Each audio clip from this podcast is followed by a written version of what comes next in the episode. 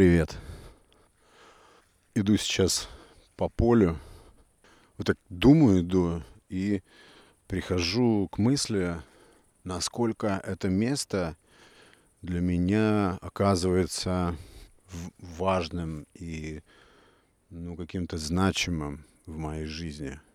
Вообще не люблю никаких вот таких привязок, но вот как ни крути, это поле, по которому я сейчас гуляю вечером, оно какое-то особое значение для меня имеет.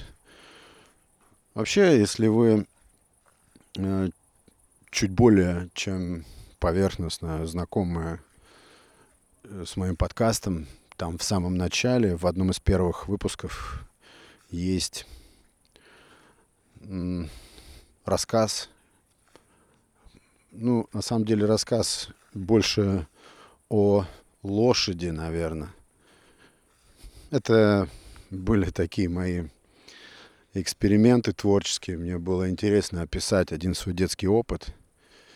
И, ну, мне так кажется, я сделал там это очень подробно. Я сам очень люблю эту историю, если эпизод называется «Дунька». Так звали лошадь на которой я, не помню, 10 или 11-летний, а, провел целый день вместе с этой лошадью. И вот как раз этот рассказ, как мне кажется, детально описывает этот день.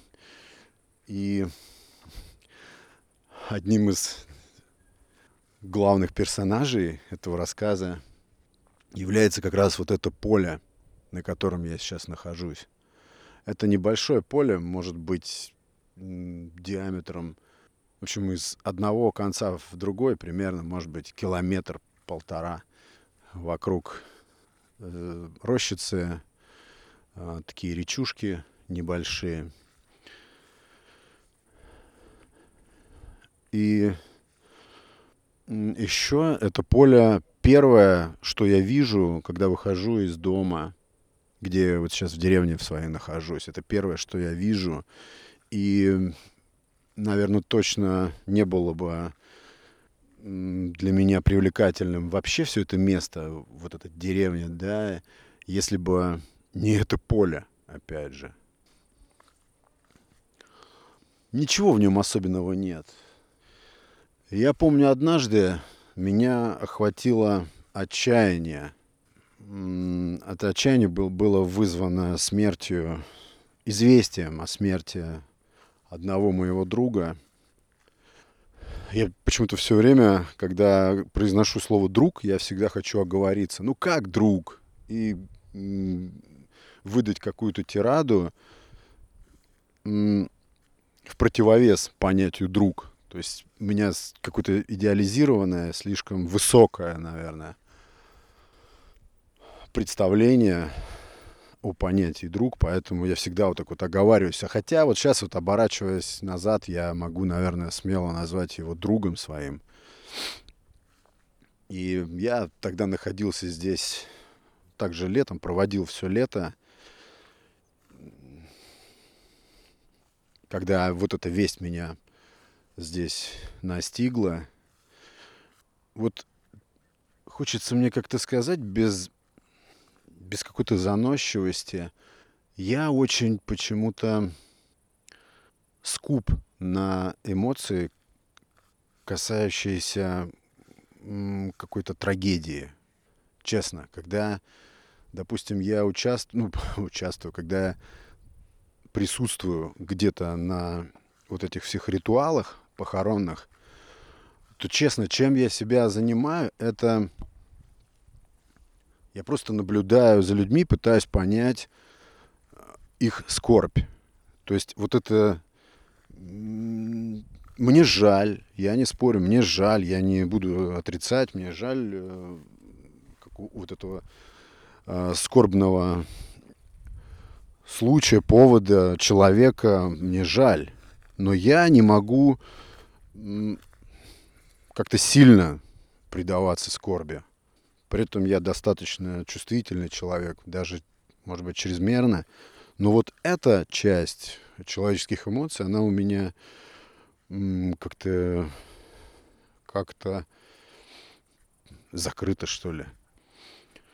Но смерть вот этого парня, она меня как-то очень сильно подкосила.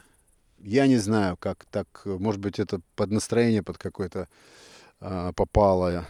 Трудно сейчас сказать, но я помню, что я провел день э, в отчаянии, в, каком-то в, потерянности, э, в пустоте и в попытке как-то принять это. Мне было вот очень сложно осознать вообще то, как это произошло. Этот парень, чем он мне так близок был? Я относился к нему как э, к младшему брату. Вот примерно так. Я... У меня младших братьев нет. Я сам чей-то младший брат. И здесь, видимо, у меня была всегда какая-то нехватка, что ли, внимания со стороны, может быть, старшего брата, какие-то незакрытые такие вот потребности, может быть. Я видел на других примерах старшинство брата и ну, какое-то особенное отношение, братское. И, по всей видимости, вот то самое, чего мне не доставало, я, ну, как-то изливал или направлял в сторону вот этого парня. Я о нем заботился. Я пекся о нем. Он был героинозависимый. И вообще, в принципе, родом из такого очень сильно героинизированного региона попал в Москву. И он мне просто был симпатичен как друг. Он был носителем каких-то уникальных, на самом деле, черт. Меня все время... Вот, кстати, в тот день, когда его не стало, вернее, когда я узнал об этом, меня именно вот это и заботило. Почему я так вопрошал? Почему я рассказываю про поле? Потому что я пришел на это поле и лег просто вот так вот звездой в середине поля э, в, в, на пике цветений в середине июля и лежал просто глядя в небо. Мне других занятий я просто не мог найти. Я просто, ну, просто ватное тело, полная апатия, ну, мягко говоря, апатия. Он был вот не чужд понятия, понятия каких-то, знаете, вот типа честь или м- вот эта вот братскость. Я знаю, что он очень, очень меня уважал, так получилось, что я шефствовал над ним. Он сначала очень сильно, усиленно скрывал то, что он героинозависим, то, что он наркоман. И, в общем, я знал от некоторых, узнавал от многих людей, что он очень большие усилия прилагает к тому, чтобы я не, не узнал об этом никаким образом.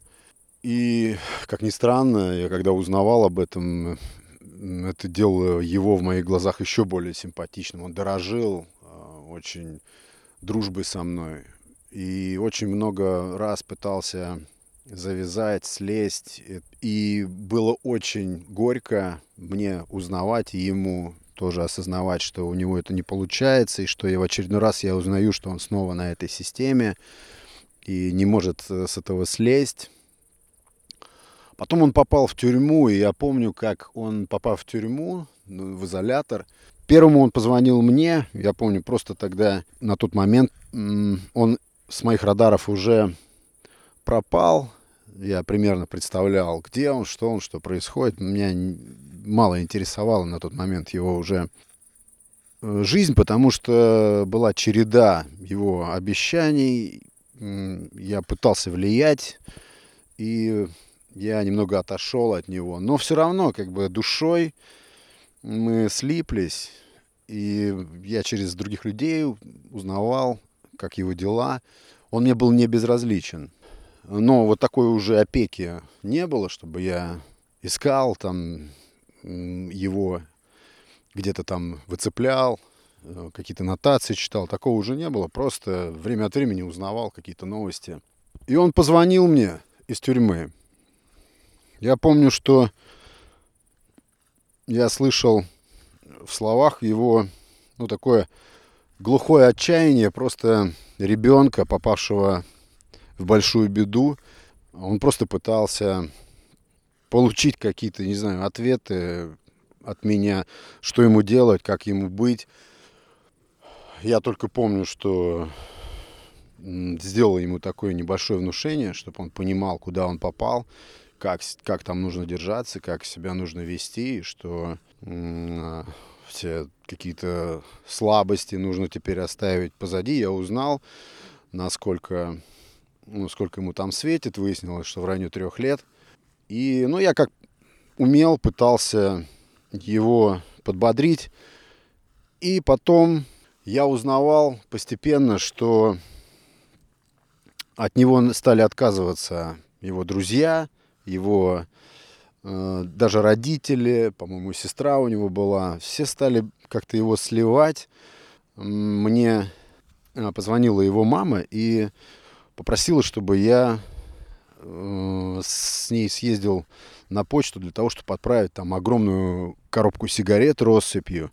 И по пути мы с ней разговаривали. Ну, про меня говорит, ты, Саш, парень хороший вот с головой. Мне с сыном не повезло. И я сейчас вот эту посылку отправляю, и, ну, мне в сущности плевать на него. Тогда как я там задавал вопрос, неужели там нельзя было что-то сделать, как-нибудь его там вымазать, чтобы, чтобы он избежал тюряги. Но она сказала, мне это не нужно, и поэтому я не стану ничего для этого делать. Мне он совершенно не нужен, и вплоть до того, что, ну, наверное, знаете такие истории, что, наверное, будет лучше даже, если он не вернется. Хотя я хочу подчеркнуть, я хочу подчеркнуть, чтобы это прямо вот здесь осталось. Это очень хороший паренек был. Очень таких здравых суждений, здравых, надежный. Ну, насколько может быть надежным героинозависимый человек, но светлый. У меня такое количество интересных микроисторий, связанных с ним. Как-то мы с ним гуляли просто и зашли в магазин там что-то а, что-то купить, и я увидел э, двух девушек. Я просто ему говорю, подойди, познакомься, купи вот сейчас э, цветок и подойди, познакомься вот с этой девушкой. И он так застеснялся, хотя он достаточно смелый. Кстати говоря, смелость и, знаете, такая вот отчаянная смелость, это как раз а, одно из его свойств, которое мне было очень симпатично. Именно смелость, э, вот какое-то очень острое, что мне близко, острое чувство справедливости. Но вот наркотик, он все это обнуляет, к сожалению, и искажает, уродует. Он идет, покупает цветок, преодолевая стеснение. Получилось так спонтанно, но э, я имел на него влияние, не власть, а влияние. Поэтому я просто ему сказал, иди сделай, вот сделай такой экспромт и подари девушке цветы, познакомься и посмотрим, что из этого получится. Он делает все в точности, как я сказал.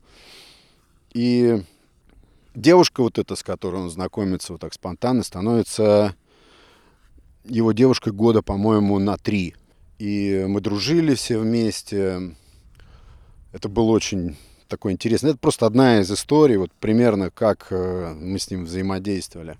Но потом, когда он попал в тюрьму, я уже был человеком, который стал ориентироваться на семью. И не то, что я там подчищал какие-то связи, а я подчищал какие-то связи. И в том числе когда человек сидит в тюрьме, ему нужно определенный набор вещей. Я старался участвовать в этом, но вот такой душевности уже в этом контакте не было. Периодически там созванивались, или он звонил, он уже там обжился, окреп. Но вот спустя три года он звонит мне, освободившись, предлагает встретиться. Я на тот момент не помню, чтобы я очень сильно жаждал этой встречи, но я обрадовался, весна была, май. Я говорю, конечно, приезжай, и он приехал с другой уже, правда, девушкой, с которой он там познакомился по переписке там ну, вот этой вот тюремной. И вы знаете, мы так чудно провели время с ним. Прям я увидел абсолютно свежее лицо. И самое главное, свежий такой взгляд на свободную жизнь, на жизнь после тюрьмы. Такое желание э, строить что-то, желание избавляться от э, шлейфа всех этих знакомств и увлечений. Мне это очень понравилось. Мне это очень понравилось. Мы очень долго разговаривали. Он не потерял вот этого уважения ко мне. Оно как будто бы даже усилилось с этими годами. И у меня снова вот эти чакры как бы старшего, заключим в кавычки, брата, тоже открылись.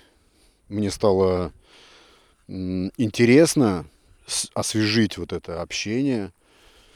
Мне импонировало то, что он его возобновляет, это общение, и проявляет инициативу. Я увидел просто исправившегося, здорового человека, который хочет жить, хочет, в общем-то, созидать, творить, свою жизнь как-то выстраивать.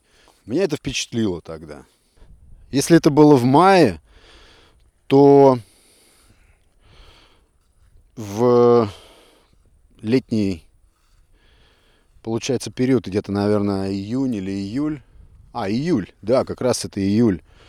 Получается, он вместе со своей девушкой собирался съездить на море, отдохнуть. И я был, честно говоря, прям вот эти два месяца, май и июнь, я очень пристально следил за ним, мы очень плотно общались, там и переписочка, и э, он очень любит музыку, мы делились, обменивались э, какими-то музыкальными там вещами постоянно. И так получилось, что я вот находился в своей деревне здесь же, да, я получаю сообщение на телефон, что он умер, что он передознулся. Получаю сообщение это от э, его вот этой девушки, с которой они должны были на, за, на завтра поехать там, в путешествие. Печально. Это было не просто печально, мне как-то вот это не осознавалось. Настолько он разжег, распалил во мне вот это новое впечатление о себе за эти два месяца и с, вообще с момента своего выхода из зоны, из тюрьмы, что ну, я очень много о нем думал. Я искренне прям желал ему выжить.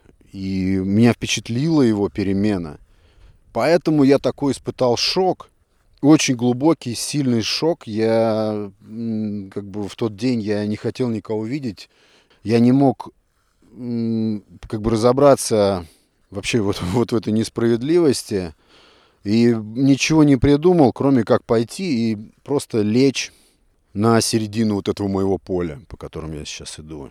Я просто лежал часами и смотрел в небо. Это был очень сильный удар для меня потерял младшего брата, примерно так это я трактовал. Хотя, когда я звонил другим ребятам, ставил их в курс, что произошло, они не понимали, э, мне-то зачем все это нужно и почему я об этом им рассказываю, почему я извещаю их об этом, откуда я-то знаю.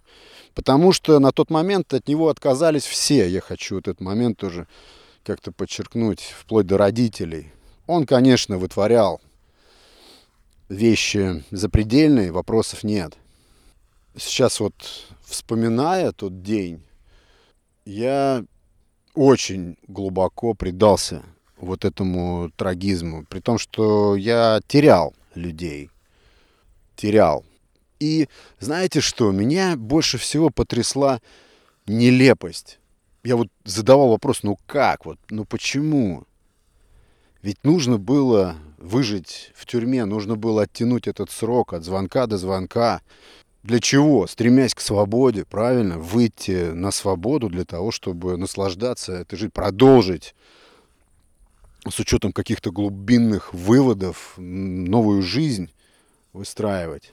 И все это смазать буквально вот в один вечер. Освещать детали его смерти бессмысленно, они просто еще более нелепы, чем все это.